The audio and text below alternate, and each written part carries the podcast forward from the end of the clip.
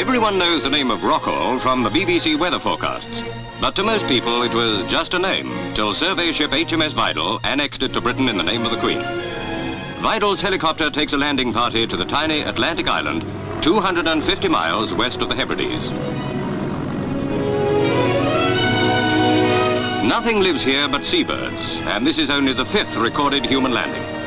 But Rockall is in line with Britain's new rocket range, and since no one else claims it, it's safer in British hands. Before we get into this week's episode and discuss a territorial dispute over Rockall, a tiny rock in the northwest of the Atlantic Ocean, which the UK claims ownership over, but that ownership is contested by all the neighbouring countries, is it even an island? Or is it just a rock? And is Rockall worth anything to anybody? And what happened when a group of Donegal fishermen went up to fish around Rockall and were visited by a Scottish boat back in January? We'll tell you more in the next few minutes. Welcome to season three of Legally Fond in association with lawschool.ie. Lawschool.ie is Ireland's leading provider of tuition for the FE1 or King's Inns entrance exams. Each course is delivered live online with a specific exam focus and supported by the latest manuals.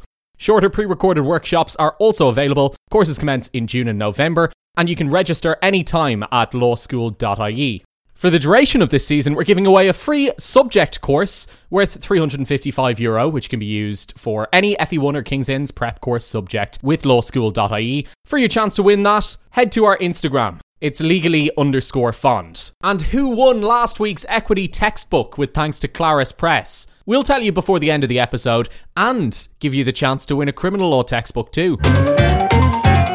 Rockall is an isolated, uninhabited, and uninhabitable island in the middle of the North Atlantic. Um, just to contextualize it geographically, it is 418 kilometers west of County Donegal and it is 386 kilometers west of the Scottish mainland. So it's pretty much in the middle of nowhere, and nobody would have any cause to know about this island was it not for the controversy as to who exactly owns it.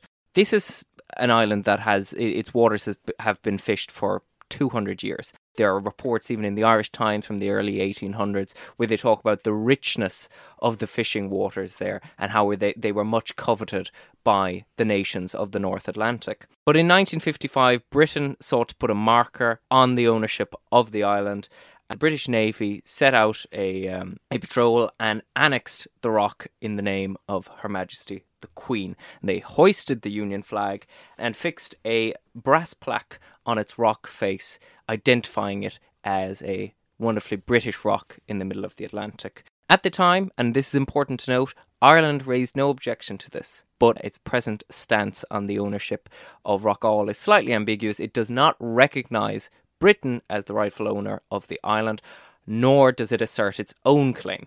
Uh, in 1972, though, the British actually took legislative action, and in Westminster, they passed the Island of Rockall Act, which formally declared it part of the realm and part of Scotland. The Irish government since then have not recognised those claims. Bit of an issue arose in 1982 with the internationally ratified UN Convention on the Law of the Sea.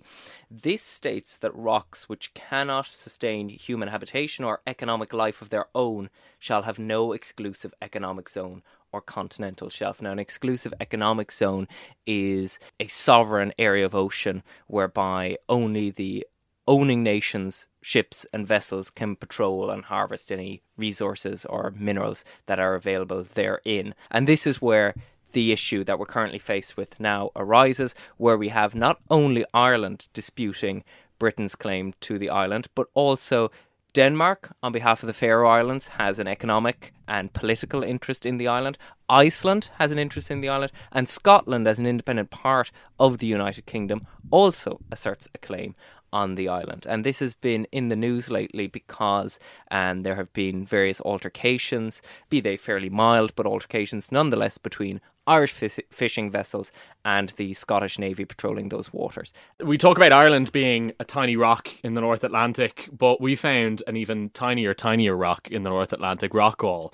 Uh, to call it an island is a great overstatement. Isn't really. it an islet? I, I, think, strictly speaking, it is a granite islet. You're you're right. It's Alex. a like it's a the remnants of a now extinct volcano yes. in the middle of the sea. that just sort of popped up and birds call it home. And I think most of it is actually under the water. There's a there's a reef uh, which which stretches out a bit, so you only just see the tip of it, not the top. and it's very difficult to even land on because even in 1955, the British actually used a helicopter to get onto the ledge of the islet. Um, so it's, it's it's very hard to even try and stand in the place, which is why I guess It wasn't few the the man who it's on it. named after tried to land. He saw it. He was passing by in his ship. They, you know, rowed over and thought it was a great idea, and then started getting, you know, the sea started behaving like the North Atlantic Sea that it is, and they were like, "Sack this!" And But it wasn't until 1955 that they had to airlift somebody in. They couldn't even, you know, pull up and dock at the side and, and row and climb up because I don't think you'd you'd struggle to climb up the, the cliff face. And apparently, according to our research, um, this goes against Chris, this is- traditional. this is on you. the traditional rules of annexation, which, strictly speaking, you have to annex territory on land or, or on the Earth's surface, so be that over sea or on land. And by flying onto the island, that's not really that's not really fair play by the British. people have landed since, though. So there have been Greenpeace protesters who've landed there. They stayed for forty-two days, I believe. They did, yeah, and that was protesting obviously the harvesting of like natural gas and, and other such minerals buried in the seabed. You can see that we've been really influenced by uh, Our last Green Week, last yeah. week, yeah. But it's it's interesting that I, I mentioned there earlier the um the Law of the Sea um, UN Convention of 1982. It also says that um, any claims have to be ratified in New York by the UN. And um, to be fair, the British have been, I suppose, the most committed in trying to incorporate um, Rockall into their uh, realm for obvious economic reasons. But uh, they made a formal Well, just t- submission. tell tell people why. Why does this matter so much to There's a, there's a lot of fish out there. Basically, there's an awful lot of fish. Loads of fish in the sea. You saw how There's topical, plenty more fish in the plenty sea. more Yeah. fish in the sea around Rockall. We saw how topical an issue fish was, even in the Brexit deal, despite the fact it makes up, I think, something like less than one percent of the British economy, um, and obviously has a very small uh, economic role in Ireland as well. Um, but it is a hot topic, and um, the the British made a submission in 2009 using another deserted island that had formerly uh, or formerly been inhabited um, up until 1930 as its baseline for asserting it, and it fell within what was it the um, the 350 nautical miles um, of the offshore region, which roughly translates to 650 kilometers. So it, it just illustrates how far away this island is. You wonder why anyone would have an interest in it. There's a big fishing port in Donegal called Killybegs. The fishermen were fishing in January and and sent a boat up to the the waters around Rockall. Uh, some Scottish boat, am I correct in saying, came along and told yeah. them get off our lawn, basically. They, uh, yeah, and, and, and since then, I, I believe at, at present now, the uh, Irish fish, fishing vessels have not ventured back to Rockall for fear of arrest by Scottish authorities. Ireland has never actually contested ownership of the island or the islet, but, But it does. Just doesn't recognise. it, it says it falls within um, Union territories, European Union territories, and that as a member state, Ireland has a right to fish in those waters. But it does say that um like it cannot be owned as well. Like so we signed you know, we agree with Hmm. the um UN treaty on, you know, this doesn't support human habitation. It cannot be annexed in the first place. so it doesn't matter really. Well, it matters from an economic standpoint, but the UK's stance doesn't matter because it doesn't. Yeah, in a sense, it doesn't exist in the first Yeah. place. This isn't the first time the British, the Royal Navy, has gone to war over fish either. Between 1958 and 1976, um, the Royal Navy were involved in numerous uh, incidents, some would say, with the Icelandic Navy. So basically, the background to that was again, it, it falls into this exclusive economic zone issue where the Icelandic economy was very dependent on fish and kept extending its exclusive economic zone. But British ships had fished there for a very long time. But it was Icelandic waters. And anyway, you know, maybe favourable outcome when we're looking at it is uh, Iceland won all three of them. There were three separate um, cod wars. So, uh, you know, between 58 and 76. The casualties actually, you know, were suffered because of this. Right. Learn something new every day. This is the, the thing they don't teach you about in school. So, as you mentioned, Pierce, it's the United Nations Convention on the Law of the Sea, which says an island is a naturally formed area of land surrounded by water, which is above water at high tide. We could maybe say at least the top of Rockall is above water at high tide, even though for all intents and purposes it's just a rock. There's no mm. no greenery or anything on top. And Article 101 says rocks which cannot sustain human habitation or economic life of their own shall have no exclusive economic zone or t- continental shelf. So can Rockall sustain human habitation? Apparently, it doesn't have to have actually shown that it sustains human habitation. It just has to be capable of it. Yeah, w- which I think it's it's pretty clear. If if you Google a picture of Rockall, it's it's it's evident fairly fast that this thing is not capable of sustaining much life. Although that hasn't deterred people from trying. In 1985, a former uh, British SAS veteran spent 40 days on the rock to assert the UK's claim. Um, 40 days isn't a lot, and obviously was very much dependent on the Royal Navy topping him up with whatever supplies he needed. And um, also, the survival skills of an SAS veteran, I'm sure, are far beyond most ordinary people. But it is a pretty inhospitable environment. Well, in fairness to the Brits, like if Kerry can support human habitation, then surely this thing can. Like, Uh, uh, is that an invitation for the British to annex the Kingdom of Kerry? I, I they can take it They if can they take it want. if they yeah. want, yeah. As I said, what's the economic output of the entire I county of have a Kerry? principality run by the Healy-Rae dynasty in Kerry. Um, but yeah, you, you're you're quite right that so, um, 1985, an SAS officer was there for about six weeks. Greenpeace were there in the 90s protesting against uh, oil exploration and gas exploration.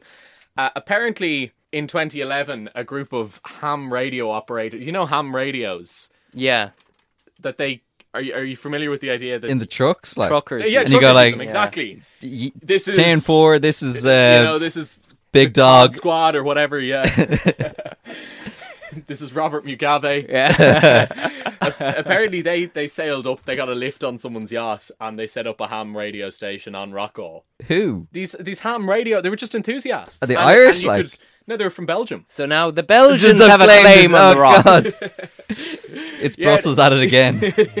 but that does tie in with Ireland's claim that basically, um, under the Common Fisheries Policy, Rockall and its waters um, form part of the Union waters, and so as a result, um, there there applies the principle of equal access for the vessels of all EU member states, um, which is why, and and again, this is really interesting because, of course, like I said, fish fisheries were so important in the um, the EU and UK trade and cooperation agreement as part of Brexit.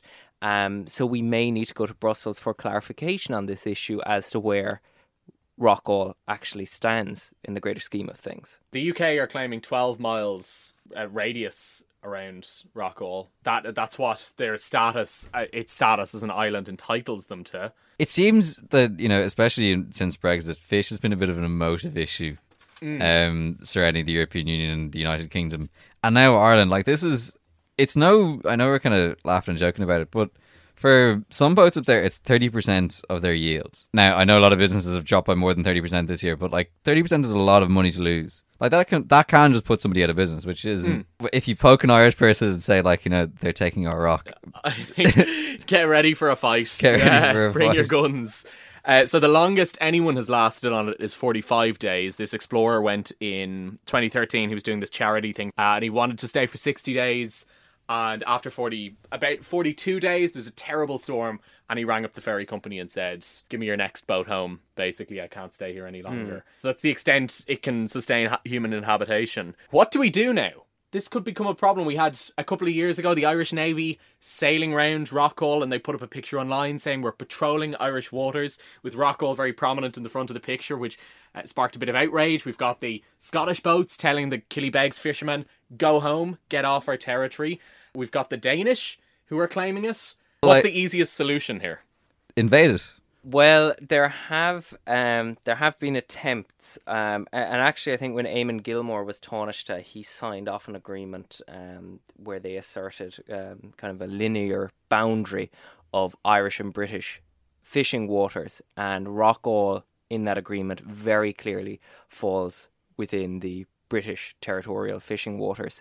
But this agreement was Could we have a two state solution for Rockall? split down the Get middle. north of it, we get south. Well, uh, honestly, that had, there have been several agreements in Rec- or uh, attempted conferences anyway in Reykjavik, in, in Dublin, in in London, um, all over the place, bringing these four parties together, uh, attempting to reconcile boundaries, but they have always fallen apart. And that agreement, which I alluded to there, that um, Eamon Gilmore signed off on, has been rejected by Iceland. So again, you wonder how much water these hold, uh, if you will. Alex, what do you think? You're going for a more militarized response. just la- like you know they landed and claimed it for the queen. I think we should land on it and claim it for ourselves. Like i don't really see, if they can do it why can't we? Like surely it's just it's that simple. Mm-hmm. I, Well, the other thing is, I mean, we have we'd no be going to war with scotland as well. It's different. So it's mm. not westminster. It's nicola sturgeon mm. in holyrood saying that you know defending the scottish fisheries rights around the islands so realistically i think we can take them Hello and welcome to a message from Fáilte, Ireland. I'm going to talk to you today about Rockall, or Rockall as it's known as Gaeilge, about the 21 metres of pure granite prime real estate with an exclusive economic zone of 12 miles. That's a whole 12 miles. This free real estate is only 418 kilometres west of Dún na nGall. It's so easy to get to. Stena Line do daily ferries there and back, and you only have to get a helicopter from the Royal Navy to get onto it. Oh, rock on, you never fall. Father Britain's greedy hands, or you meet the same resistance like you did in many lands. May the seagulls rise and block your eyes. And the water crush your shell, and the natural gas will burn your ass, blow you all to hell. Alex, tell us about some of the other territorial disputes in the high seas. Well, Japan have a bit of an issue with um, with this because uh, they claim a few rocks as well, and uh, they have their 200 mile exclusive economic zone in operation around some of these rocks. And they spend um, there's a particular rock that they really like that they spend 600 million dollars um, protecting every year.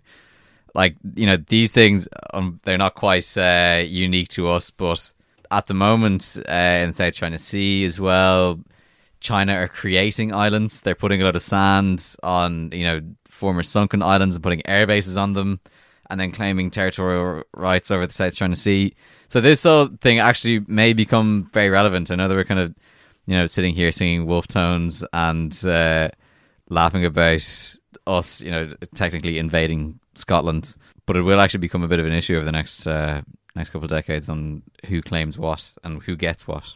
So that wraps up this week's slightly shorter episode of Legally Fond. It's now time to announce the winner of the Equity textbook with thanks to Clarus Press. Drum roll, please. Well done to Joni Brady. Thank you for commenting on our Instagram and following us. We've got a criminal law textbook to give away this week. For your chance to win, just follow us on Instagram and comment on the post that we've put up today. It's legally underscore fond. Talk to you soon.